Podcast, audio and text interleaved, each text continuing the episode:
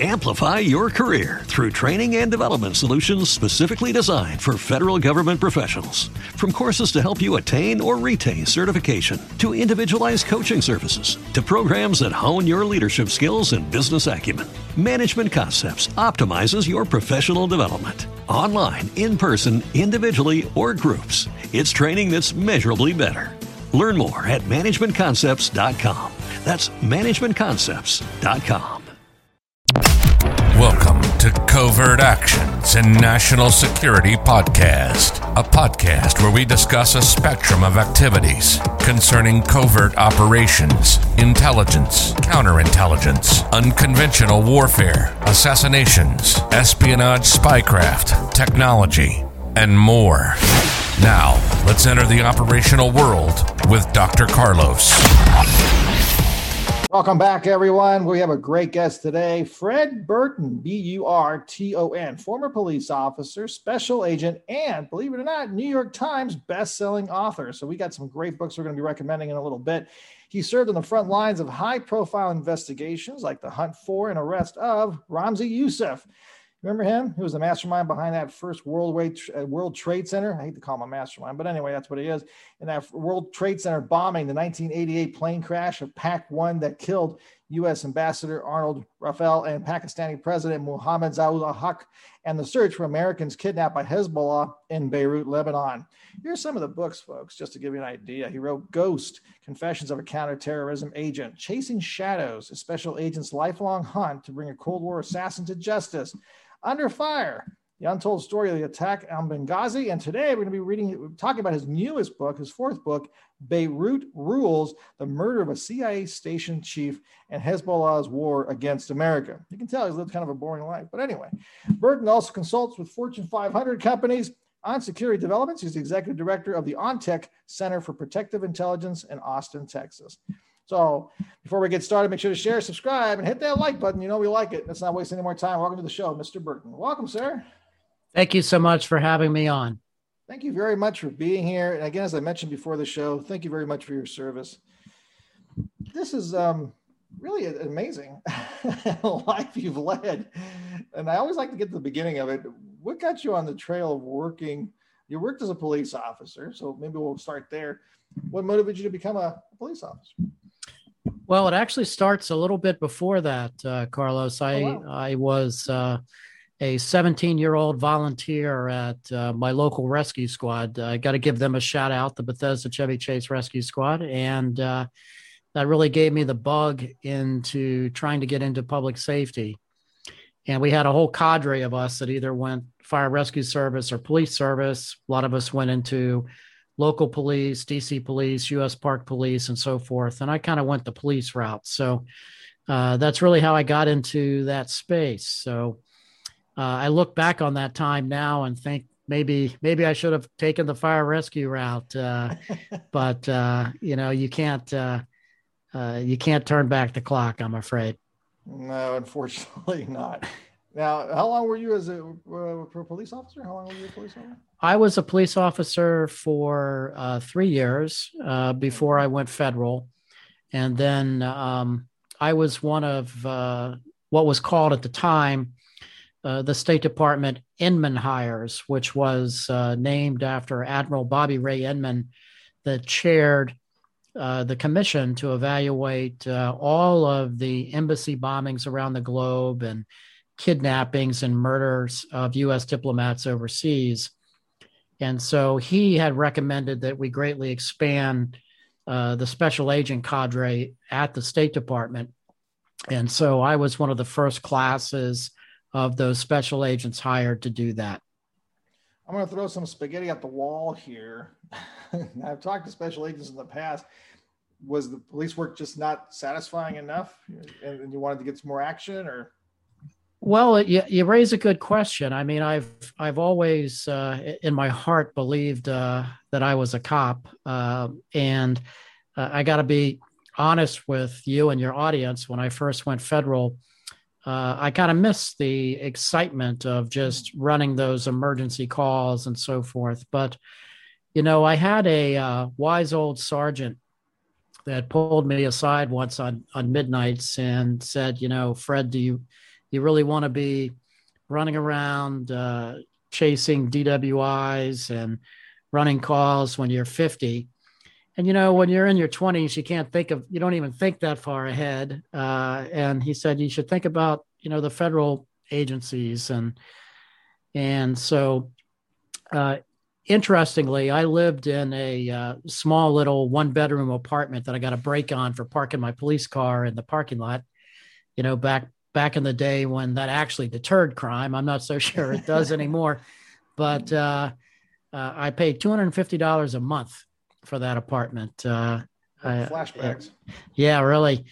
And so where I lived, I would drive by and there was uh, the Secretary of the State at the time, George Schultz, lived in uh, Bethesda, Maryland. And I knew that the State Department had these agents, but nobody really knew who they were or what they did. And everybody kind of thought that they were Secret Service, but they're not. And so I started, these are pre-internet days. I know that's hard to believe for some, but uh, uh, so I had to like do my diligence and go to the library and kind of research what actually these folks did. And I said, this sounds like a pretty cool job. So I applied to the State Department and somehow got hired. And uh, that's, you know, that's where I started my uh, my time as an agent with the State Department. Out of curiosity, I always like to ask this question when I get the chance. Did you have yet an academy, I'm assuming, with the State Department? Or we did. It was uh, really um, interesting in that we started off uh, inside the Beltway uh, at um, Foggy Bottom at the State Department, and our training began there. And then we were shipped off to uh, the Federal Law Enforcement Training Center in Glencoe, Georgia, for criminal mm-hmm. investigator training, the eighteen eleven series training program. And then we went back to Washington and we trained uh, over in Northern Virginia and then also at uh, Bill Scott Raceway in Summit Point, West Virginia. And that's where we did uh, a lot of our uh Well, we did the bulk of our uh, driver training, uh, live firearm shooting training, bomb training there, and so forth. And then uh, after graduation, just as a luck of the draw, uh, Carlos, I uh, I was assigned to what what at the time was called the Counterterrorism Branch, C T. And what, what year uh, was this, Fred, if I may ask? Uh, nineteen eighty-five, eighty-six, eighty-six. Okay, so just after the Iran issue. Okay. Correct. And um, and there was actually another agent in my class who had been a, a, a D E A agent for many years and also a New York State trooper. And, you know, when they were announcing assignments, you know, a lot of them went over to the Secretary of State's protective detail because they like to put the new agents there because you spend so much time on the road. And you actually had a choice in those days. You could volunteer to be a, a diplomatic courier, which uh, was one of the best kept secrets at the time because you made a lot of money in overtime. Uh, and uh, a lot of those, a lot of those uh, couriers back in the day, I mean, they had homes everywhere and were driving new B M Ws and uh, just based on overtime. But uh, so the two of us get assigned to the counterterrorism branch and we report for duty to find out that there's a uh, a whole gaggle of three of us together. That's it. You know, we had three of us for the world in those days. And uh, our job was to investigate threats uh, against U S diplomats and facilities, uh, the killings of Americans overseas. And uh, because I was the youngest or probably the dumbest of the crowd, uh, I was assigned uh, the responsibility for the Middle East and uh, took on um, the hostages kidnapped in Lebanon, uh, you know, the bombings of the U S embassies, uh, the cold case uh, uh, assassinations we had of our diplomats in, in Lebanon. And um, countless hijackings. They they kind of all run together in my mind. Uh, so uh, it was it was a different time, you know, in, a, in the so-called war on terror or whatever. You know, we didn't call it that in those days. We were basically just running around the world, literally, uh, doing some basic police work, trying to investigate these attacks as they occurred. And, you know, in those days, investigating cases overseas, you know, it's not like what you see in the movies. Uh, you know, we were lucky to get help or cooperation from host national government or law enforcement, uh, you know, depending on where the attack took place. You know, there was no no such thing as evidence control or crime scene work.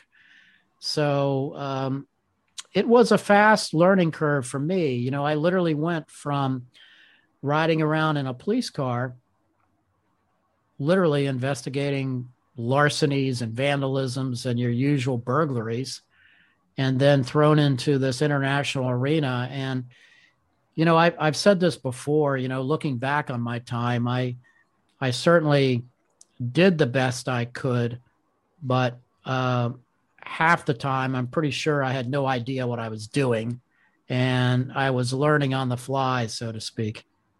It's kind of hard. In the, and Lebanon's an interesting place, because if you're not familiar with Lebanon, folks, and Fred can confirm this or tell, tell me I'm full of it, but it's really complicated because there's a lot of different ethnicities going on. You have Christians, you have different types of Muslims. It isn't just one type of Muslim. Am I off on that? No, you're not. And quite frankly, if you look at the tempo of attacks in the late seventies into the eighties, they were relentless, you know, beginning with we had um, our U S ambassador kidnapped and assassinated in, in Lebanon. We had in the late seventies, uh, we had the U S ambassador to um, Kabul, Afghanistan, kidnapped and murdered in seventy-nine. We had the U S embassy take over in Tehran, which everybody certainly remembers, but then we also had a U S embassy takeover and seizure in Islamabad, Pakistan. And then as you move into the early eighties, you know, we had the first U S embassy bombing in nineteen eighty-three, which which wiped out the C I A station. And then we, of course, started to have diplomats kidnapped. And then in in March of ninety-four, I'm sorry, March of nineteen eighty-four, we had uh, the C I A station chief kidnapped, which, just to put it in context, think of the twenty-four by seven news cycle on the kidnapping and death of U S Ambassador Chris Stevens in Benghazi.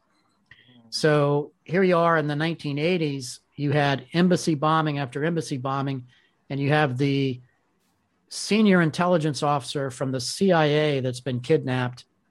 And then we get bombed again in Beirut. So it was like this constant tempo of tragedy after tragedy uh, in Lebanon. And to your point, you know, Beirut was the crossroads of terror. Uh, we had every group operating there, from the Islamic Jihad organization to Abu Nidal to the Popular Front for the Liberation of Palestine. Uh, to uh, the Fatah, to four seventeen. Oh, geez. You know, the list just goes on and on and on. Man, yeah, you had a lot going on. Who, what were the most problematic? Was it Shia type groups that were more problematic? Usually, yeah, well, uh, you really had to pick your poison depending upon your target or your victim, because the the list went on, but it took us forever. You know, again, this is before the internet, before cell phones, and we didn't have the satellite coverage or the human source coverage there. So we had this group called this, the Islamic Jihad organization, that we suspected was Hezbollah. And then we would argue and, and, and talk about this for hours as the degree of Iranian control over Hezbollah and their tentacles into this shady group called the Islamic Jihad organization. So one of the things, just you, I think you will find this fascinating based on, on, on who you are and what you do, is we started examining some of the Islamic Jihad communiques and using psycholinguistic analysis on the communiques. There was a wonderful man, he's now passed away now, God rest his soul, named Doctor Murray Myron at Syracuse University, that was doing a lot of work in this field. And he would examine our communiques for keywords to look at similarities. And we started to draw a good, good picture of the author behind these communiques, and we kind of figured that maybe they were Western educated, perhaps even U S schooled. Uh, and so we were able to, to look at a lot of investigative leads that way. And, and the other thing that really kind of developed forensically out of this as a, as somewhat of a science for us is when we started to get hostage videotapes, uh, we lacked the technology to really examine those, believe it or not, in between the C I A and the F B I and the State Department. So we had to learn and acquire that technology. But then we started breaking down those videotapes to look at background and try to enhance the sound, to listen for room noises, and then try to understand some of the language that the hostage would be reading from a prepared text. And then we would cross-reference that with these communiques that we would get from this shadow group. And then we started to draw a pretty good picture of the group that was holding the hostages, namely the C I A station chief, Bill Buckley, and all the other Americans. And we figured out that it was Hezbollah, and it was the same group that had blown up the embassy, U S embassy in Beirut twice, uh, had hit the Marine barracks in Beirut, had attacked the U S embassy in Kuwait, and had carried out these hijackings like T W A Flight eight forty-seven, which resulted in the death of the U S Navy diver Robert Stedham. So way before Al-Qaeda came along, we had this group that was basically kicking our rear ends, uh, predominantly in Lebanon, but all over the world, that we could never get in front of. This is all in your book, if I remember correctly, in Beirut Rules, some of this stuff? Yeah, uh, I, I lay out the history of that uh, with, um, you know, the run-up, and to try to paint the picture of how much chaos was going on. And and in many ways, you know, I've had a lot of people come up to me and say in the course of my book talks and signings and so forth, you know, well, why couldn't you find the hostages? And, you know, we had no human intelligence. We had we had very little technical capabilities there during that time period. Uh, we lacked human sources to tell us where the hostages were being located uh, on any given day. And it was just these intelligence gaps that you could just drive trucks through. And so in the course of my duties as, as a young agent, Carlos, we would uh, go out and debrief these hostages once they were released. So for example, once the hostage was released, we would fly them from Beirut to Wiesbaden, Germany, to the uh, U S Air Force hospital there, make sure that they got good medical screening, dental screening, and psychological evaluation. And then we would start the debriefing process. And there was usually be three of us doing the debriefings. And, and uh, I did a lot of those debriefings. And we started to very quickly learn that instead of these hostages being s- scattered all over the city, they were actually all held together. And Bill Buckley, the C I A station chief, which my last book is about, he was always kept separate. So for example, if all the hostages were chained to radiators in a flat in Beirut, Bill was stuck in a separate room by himself, or stuck in a closet, and, you know, beaten and tortured and interviewed uh, by uh, Hezbollah. And uh, we we firmly believe the Iranians too, the Iranian intelligence service. And uh, so we started to draw a picture of that. And, you know, behind the scenes, I'm pretty sure that we would have launched a hostage rescue if we ever could have figured out where they were tactically. The problem was, you know, once a hostage was, was released, we actually had a hostage escaped. Uh, Charles Glass, the A B C News correspondent, great guy. Oh, yeah. uh, I'm still in contact with uh, Charlie today. He's, he's a good man. Um, they would move the hostages. So uh, we just lacked the eyes and ears to be able to find them. Yeah, if you just have the technology of today, huh? Man. Yeah, it would be a whole different ball game today, though. You know, I, I say that and and look at some of the missing hostages that are still unaccounted for. And, you know, some of these places, it's it's extraordinarily difficult to get a U S, uh, you know, footprint in to try to try to get eyes on a target. And we just never had that. Yeah, you know, it's interesting because when I've talked to other Iraqi uh, military who's gone to Iraq or Afghanistan, the, one of the toughest things for them is actually having the same things happening down in Mexico now with the cartels. It's becoming hard to tell who's on who's on whose side, who the watchers are, because you can't tell who the hawks are half the time. You don't know who's watching you. It could be just a seventy-five-year-old lady who's sitting on their rocking chair who's being paid to scout. Sure.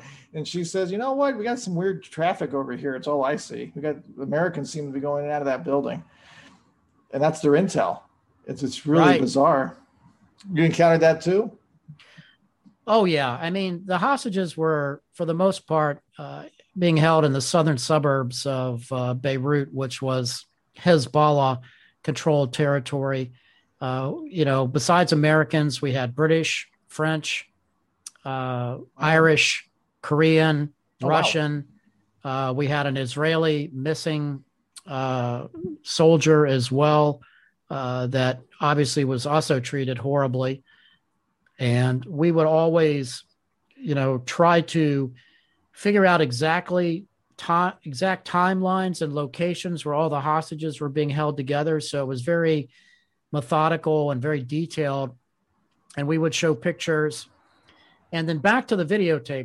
Uh, forensically, the videotapes became uh, a lot. We look forward to new hostage videotapes because that enabled us to evaluate that picture of that hostage at that snapshot in time to previous pictures. And then we would look at backgrounds. And it also afforded the docs uh, at uh, Langley and uh, the F B I and the Pentagon to take a look at somebody and say, you know, this person has really lost a lot of weight, or give us some evaluation as to the condition of their health care. Uh, so uh, whatever we got a new hostage videotape, uh, it was something that just spun off a whole bunch of new leads and efforts to try to piece together this. And one of the things, I'll tell you a little fascinating uh, rabbit trail that we kind of picked up from that is, I, I started thinking, well, I wonder if we have the same cameraman or the same camera person.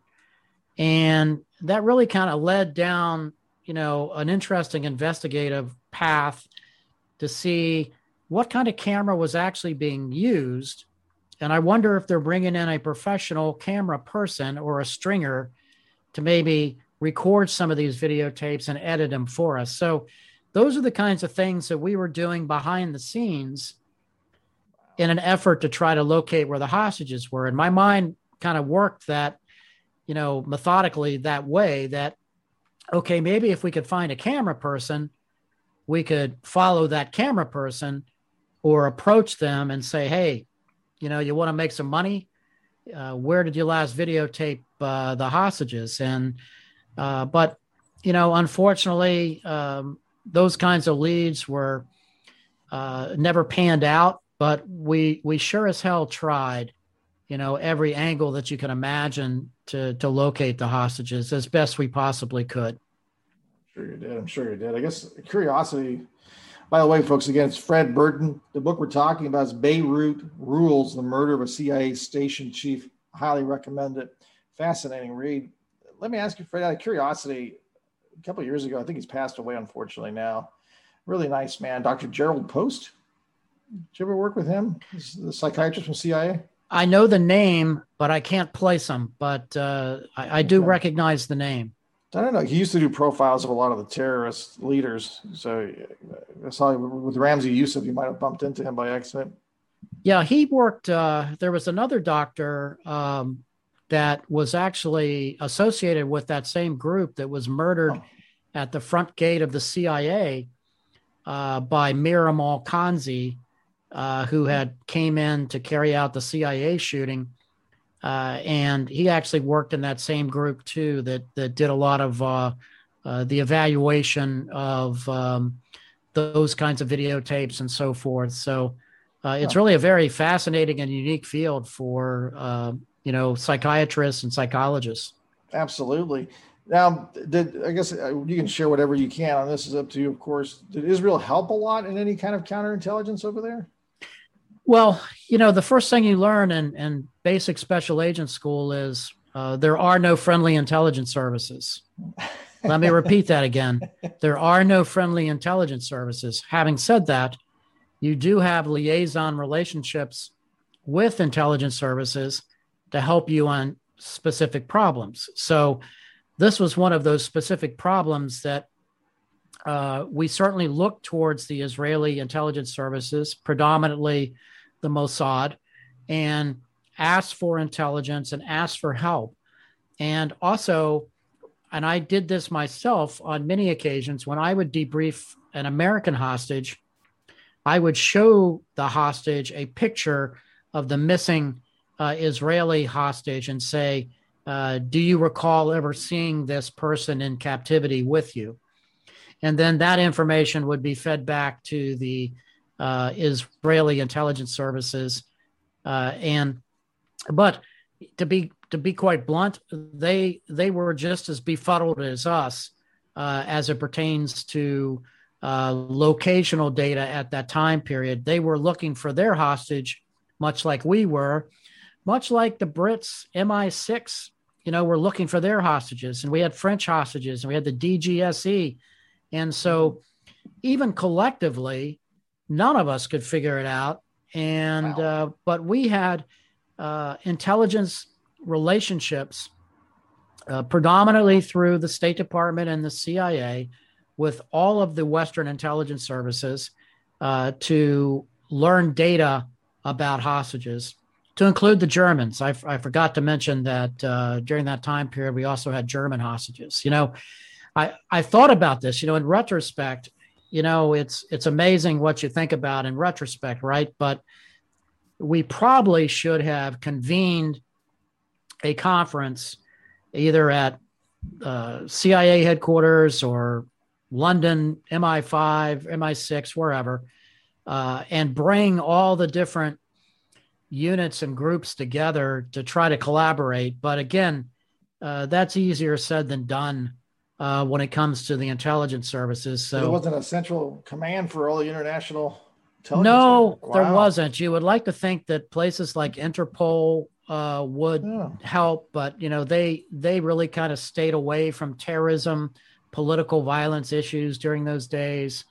Uh, now, we had a centralized location inside the C I A called the Hostage Location Task Force, the H L T F. And that was a uh, internal U S government uh, entity, you know, combined of uh, C I A, State Department, F B I, and Pentagon.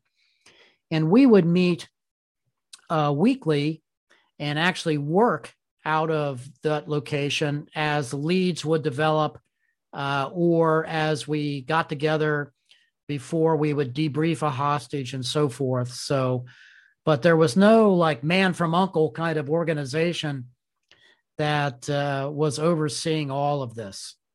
Ah, you're aging as man from uncle. What was the name yeah, of that somebody, yeah, some of your viewers or listeners are going to have to Google the man from uncle. Do you remember the name of the actor for that show? I forgot now. United Nations Combined Law Enforcement, I believe it was called. United Nations Combined Law Enforcement, I think it's what it's, that stood for. Oh, that's good. I, yeah, I didn't remember the acronym. I can't even remember the lead actor. Oh, I oh, I know the, the players are like, well, it was uh, Napoleon Solo and Ilya Kuryakin were the two. Uh, I, that was my time frame growing up. But uh, yeah. uh, at, at at times when I was in the government, I kind of viewed it as more like Get Smart than I did the Man from Uncle. Yeah, and I think the days of I Spy was a little bit too um too. Oh, I love that show. Yeah, yeah, that's another good one. That was another yeah. good one. Yeah, we can have a whole show. We can have a whole show just doing uh, reminiscing. Yeah, count me in for that. I'm I'm I'm on board with that. Yeah, that would be a fun episode. Let me ask you this then. Um, I, we kind of, you kind of alluded to it, the, the complexities of working in that environment and we're not knowing really who's on your side or not. Were you able to ever recruit civilians for help to try to get information out of them and try to get them to spy, anything of that nature? We, we tried like hell. Uh, and, you know, one of the offshoots of this was my unit. Uh, we ran the Rewards for Justice program, the the the twenty million dollars for bin Laden program that that most people recognize that. It's a wonderful program inside the State Department hosted by the Diplomatic Security Service. And we created uh, public service announcements. Uh, we created little matchbooks uh, with uh, pictures of wanted terrorists on them. We had wanted posters, which, you know, quite frankly, I, I think have become somewhat collector's items today. And uh, and what we did with those is we said, how we can how can we distribute these in places like Beirut uh, or Karachi, Pakistan, or Islamabad?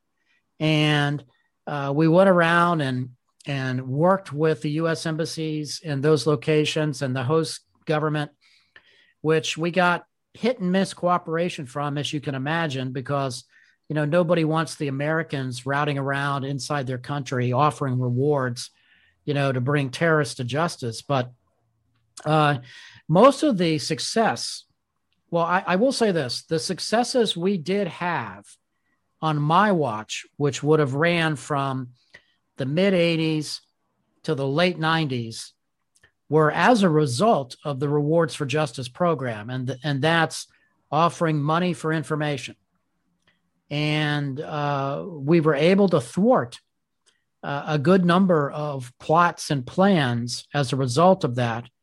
And we were also able to utilize that program uh, to capture uh, international terrorists. And, you know, it's a lot, it sounds a lot sexier than it practically was, but you know, in, in many ways, it was nothing more than if you know where this person is and you want to make some money, reach out to us and we'll we'll meet you. You'll you'll have confidentiality. And if you provide good information, not only will we pay you, but we'll resettle you to the United States. We'll put you in the witness security program ran by the United States Marshals. We'll give you a new identification. We'll create a new life for you. Uh, in the good old U S of A. And so uh, that program has been highly successful. And I would certainly encourage any of your listeners or viewers that are that want more about that to check out their website. They've got an awesome website. And, you know, I'm very proud of the fact of being involved with the start of that program. And I still have one of the original uh, reward posters that we designed, uh, which uh, is, you know, was put together literally on a napkin uh, before we got our graphics bureau to create it. What's the name of the website again? Do you know? Uh, I, it's called the rewards for justice dot org. rewards for justice dot org, folks. The rewards for justice dot org. I'm going to do something that I saw. I think it'd be kind of interesting if you don't mind. I want to read, just read a couple paragraphs from your book, and we can talk. We, we can kind of go over that a little bit too. By the way, again, folks, the book is called Beirut Rules, The Murder of the C I A, uh, C I A Station Chief. And maybe it's really fascinating is when you read this, we'll try to tease the audience a little bit. So here's the excerpt from the book. Locals referred to it as thunder and lightning, thuds of distant artillery followed by explosive flashes of fire and destruction. Most nights were like this. An orchestra of serenading car horns, car horns would be punctuated by the chatter of heavy machine guns and sporadically interrupted by the sonic booms of fighter jets, but tonight had been quiet. Now, folks, if you listen to my podcast, Situational Awareness, when you look for anomalies, that stands out. If you're used to hearing something and now all of a sudden it disappears. The ambulance crews who normally shuffled from one kill zone to another passed the hours playing backgammon while sipping from cups of bitter Turkish coffee. The all-night falafel stands, we'll ask you about that in a minute, did brisk business on nights when people didn't die. The American was up long before dawn, his alarm clock ringing at five thirty sharp. He showered, ate a breakfast of fruit and cereal, then dressed as a light breeze rolled into his one-bedroom flat. Every night, he picked out his clothes for the next day. And uh, hung them on a closet door, an old habit from his many years of military service. And when the story continues, this is just the prologue of the book, folks. And loc- stands? Not in the location that that uh, Bill Buckley was kidnapped from, because um, you know, he was in no man's land uh, after his abduction, and it was an area that was became a denied zone, and uh, pretty much put off limits because of the the kidnappings that, you know, had taken place and and so forth. So, you know, strategically, I think one of the takeaways from that is, if you look at the sequence of events, meaning we knew that all roads of international terror led to Beirut. And in nineteen eighty-three, you have the eyes and ears of the U S intelligence community decimated with the embassy bombing, with the C I A station losing all their people. So literally, you have no intelligence footprint there.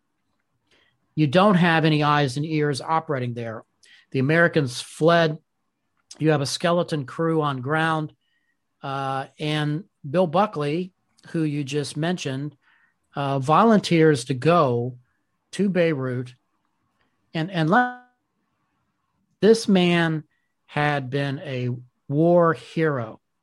As a young man right out of high school, he volunteers uh, with the first cab and goes to Korea, where he's awarded the Silver Star for rushing a machine gun nest as an eighteen-year-old young man. Wow. He comes back to the United States, goes to college on the G I Bill at Boston University, and then he becomes one of Kennedy's first Green Berets and goes off to Vietnam, where he is awarded his second Silver Star for heroism. So he was a S O G. Yes. Oh, wow. And then he becomes a C I A officer in the paramilitary side of the house. Mm-hmm. And he bounces all around the world at all of these hotspots that, you know, have flared up in the Vietnam generation. And he is an older man when he volunteers to go to Beirut to set up the intelligence operation. He says, I go, I'll go, send me. And this was a man who was constantly running towards danger his entire career. And that is what also drew me to telling his story, because although it ends very tragically, this is a man who volunteers to serve his nation and died serving our great country in a horrific way. And I, my, my motivation, one of my motivations for writing this was, besides guilt of not doing more to, to find him, was to tell a story of an American hero, and one that needed to be told. Of here's this lone man who has had this incredible career and goes where nobody else really wanted to go, and uh, ends up, you know, kidnapped and murdered himself. That's intense. That's intense. I didn't realize he was a, a S O G as well. How, when you say older man, do we know, how, how, was he late fifties? It's so relevant. Bill was, Bill was fifty-five years old when he was kidnapped. Yeah, I, I know some fifty-five-year-old Green Berets that I wouldn't mess with. So he's, right. at, uh, he's still pretty dangerous, even at fifty-five. Right, right. Yeah. And his career had spanned from uh, the Korean War to Beirut. And that's unfortunately where his life ended. Yeah. Terrible. Do, do we know how long he was held hostage? As best we can determine, he was kidnapped in March of nineteen eighty-four. And we believe he died in June of nineteen eighty-five.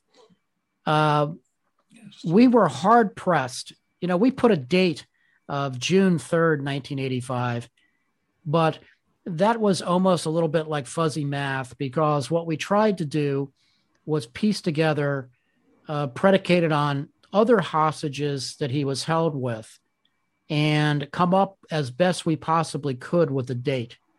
And, you know, I talk about this in Beirut Rules, Carlos. One of the, one of the more shocking moments in my career was when um, we were debriefing an American hostage in Wiesbaden. And the first question we asked was, when did you last see Bill Buckley? And the hostage said, well, Bill's dead.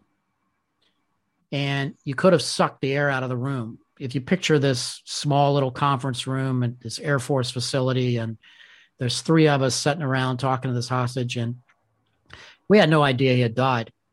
And we're kind of look at each other. And um, I knew at that moment that we had failed. We had failed miserably.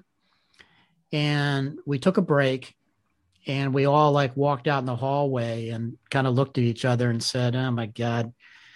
And so I went and actually called back to the National Security Council and said, hey, uh, this is what happened. And the hostage is saying Bill's dead. And of course you get the armchair generals around the Potomac. Uh, are you sure? Well, we're not sure, but this is what the hostage said. And then we go back and talk to the hostage in, in detail.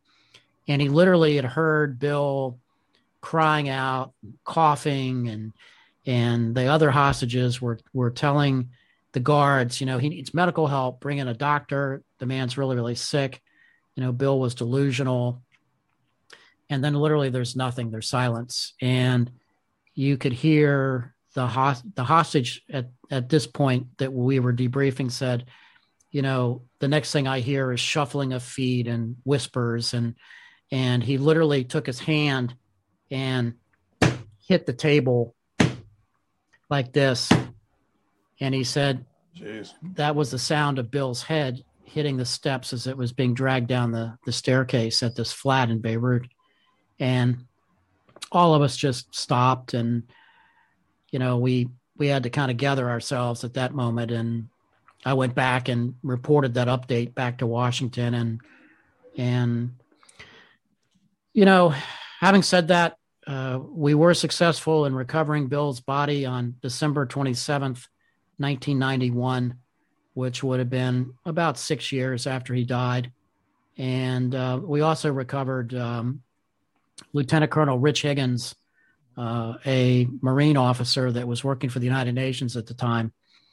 Uh, and we recovered his body as well.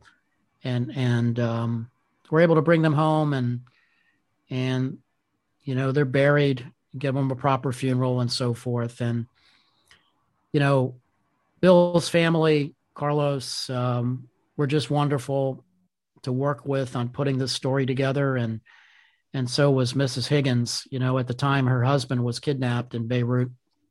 You know, she was a Marine officer at the time too. And what, what matters to someone like me when you're putting together one of these stories is uh, both families were, were very appreciative of the efforts that we undertook to keep the memory of their loved one alive. And um, that means a lot when you do one of these kinds of books. And, um, but Bill deserved better than what we gave him. Um, but we certainly tried.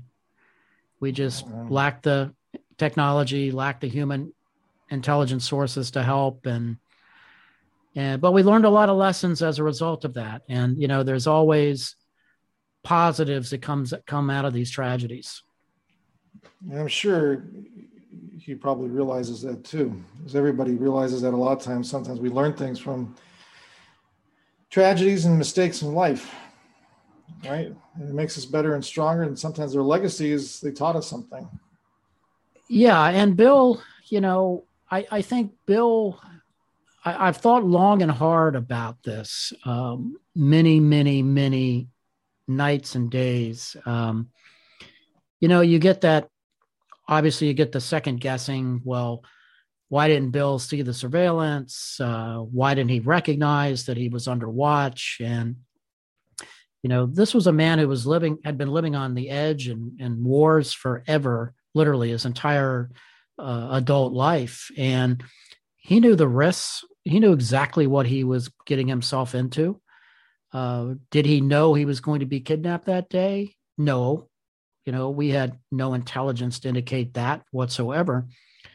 Uh, and I'm sure if he could have escaped, he would have escaped. uh, or died trying. Uh, but, you know, it's easier said than done when you're surrounded by a gang of thugs with weapons as to what you're going to do in that moment in time. And he just never had an opportunity to escape.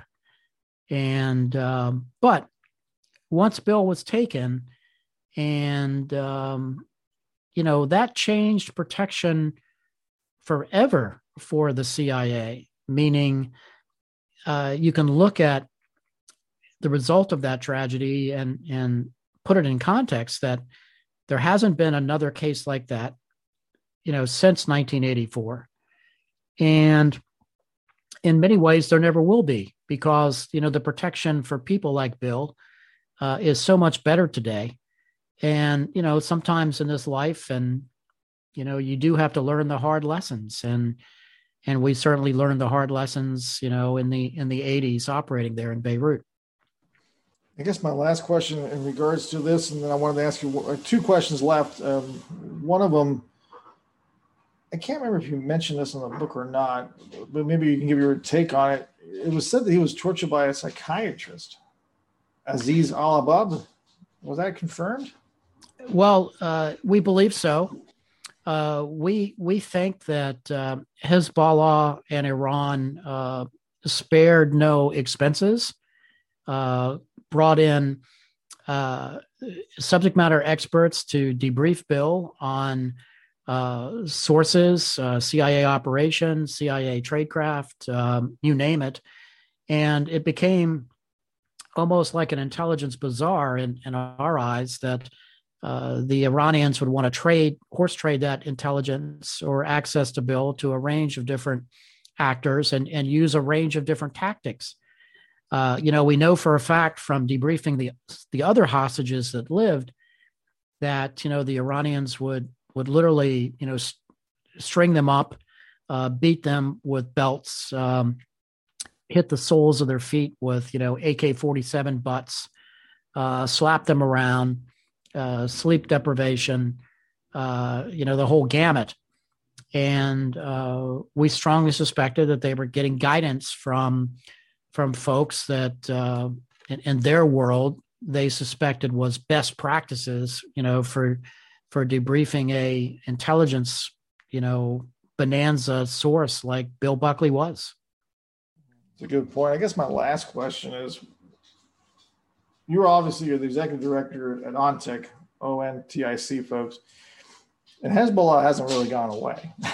um, people don't hear much about them, which is fascinating to me, uh, especially because the, they're pretty prevalent in South America. They have that tri-border region. They're now they're I think they're also in, in uh, Mexico.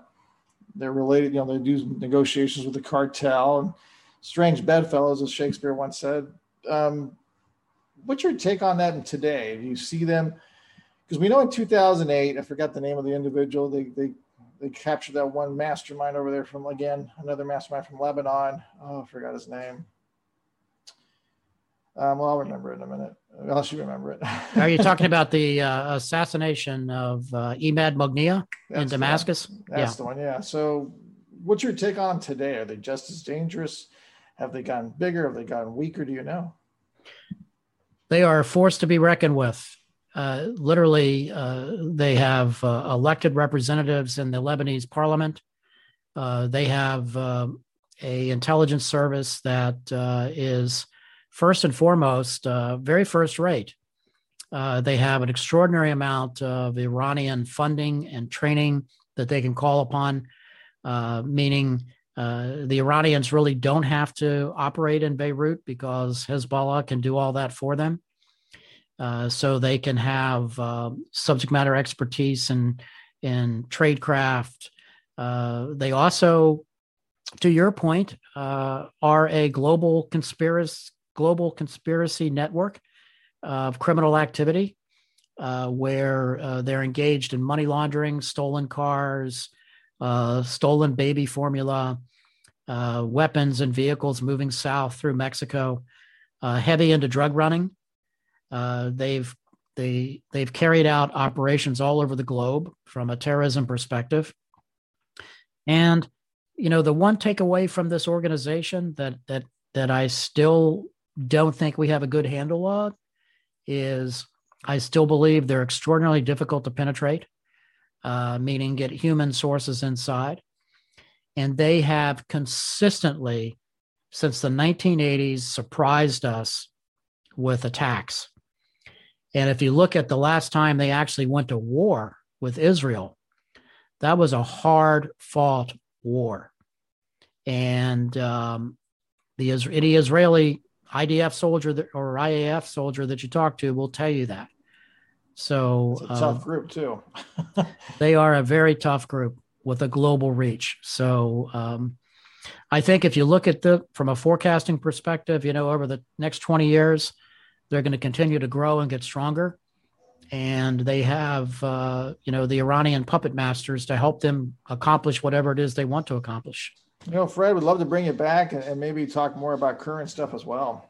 Yeah, that'd be really interesting. My pleasure. Yeah, that'd be really interesting, especially since you're part of that network and you're pretty involved in it. Whatever you can share, of course, some stuff you can't. Um, again, folks, the book, Beirut Rules, The Murder of a C I A Station Chief. I'm telling you, we just touched the tip of the iceberg. There's a lot going on in this book. Um, and I wish I could keep Fred here for three more hours so you can, you can hear more of the stories and more of the, the involvement of them trying to find Bill Buckley, uh, another American hero that we've lost. Um, but we just can't, we don't have that kind of time, but I highly recommend Beirut Rules, The Murder of a C I A Station Chief. Look, I actually recommend all the books. They're, they're really fascinating reads to really see what's going on. These are unsung heroes, folks, that we don't get to see a lot in the media. Um, they're too focused on other nonsense. So their books are Ghosts, Confessions of a Counterterrorism Agent, Chasing Shadows, a Special Agent's Lifelong Hunt to Bring a Cold War Assassin to Justice, and Under Fire, The Untold Story of the Attack in Benghazi. Fred, thank you so much again for being here. Thank you so much for having me on. I really, really appreciate uh, your interest and concern about Bill's story. Yeah, an American, American hero just like yourself. Thank you, everyone. Make sure to share, subscribe, hit that like button. It's really appreciated. Amplify your career through training and development solutions specifically designed for federal government professionals. From courses to help you attain or retain certification, to individualized coaching services, to programs that hone your leadership skills and business acumen, Management Concepts optimizes your professional development. Online, in person, individually, or groups, it's training that's measurably better. Learn more at management concepts dot com. That's management concepts dot com. With the Lucky Land Slots, you can get lucky just about anywhere. This is your captain speaking. Uh, we've got clear runway and the weather's fine, but we're just going to circle up here a while and uh, get lucky. No, no, nothing like that. It's just these cash prizes add up quick. So I suggest you sit back, keep your tray table upright, and start getting lucky. Play for free at lucky land slots dot com. Are you feeling lucky? No purchase necessary. Void where prohibited by law. eighteen plus terms and conditions apply. See website for details.